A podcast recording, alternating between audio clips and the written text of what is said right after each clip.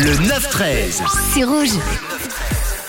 Et à 10h37, je vous propose d'aller décrypter une expression triée sur le volet. Ça sera l'expression du jour et elle ne signifie pas ce que vous pensez. On l'utilise souvent pour dire que l'on a sélectionné soigneusement, on a choisi selon des critères stricts de façon à obtenir le meilleur euh, de quelque chose. Mais vous savez que cette expression n'a rien à voir avec nos volets de fenêtres. Trier sur le volet est une expression qui commence à dater.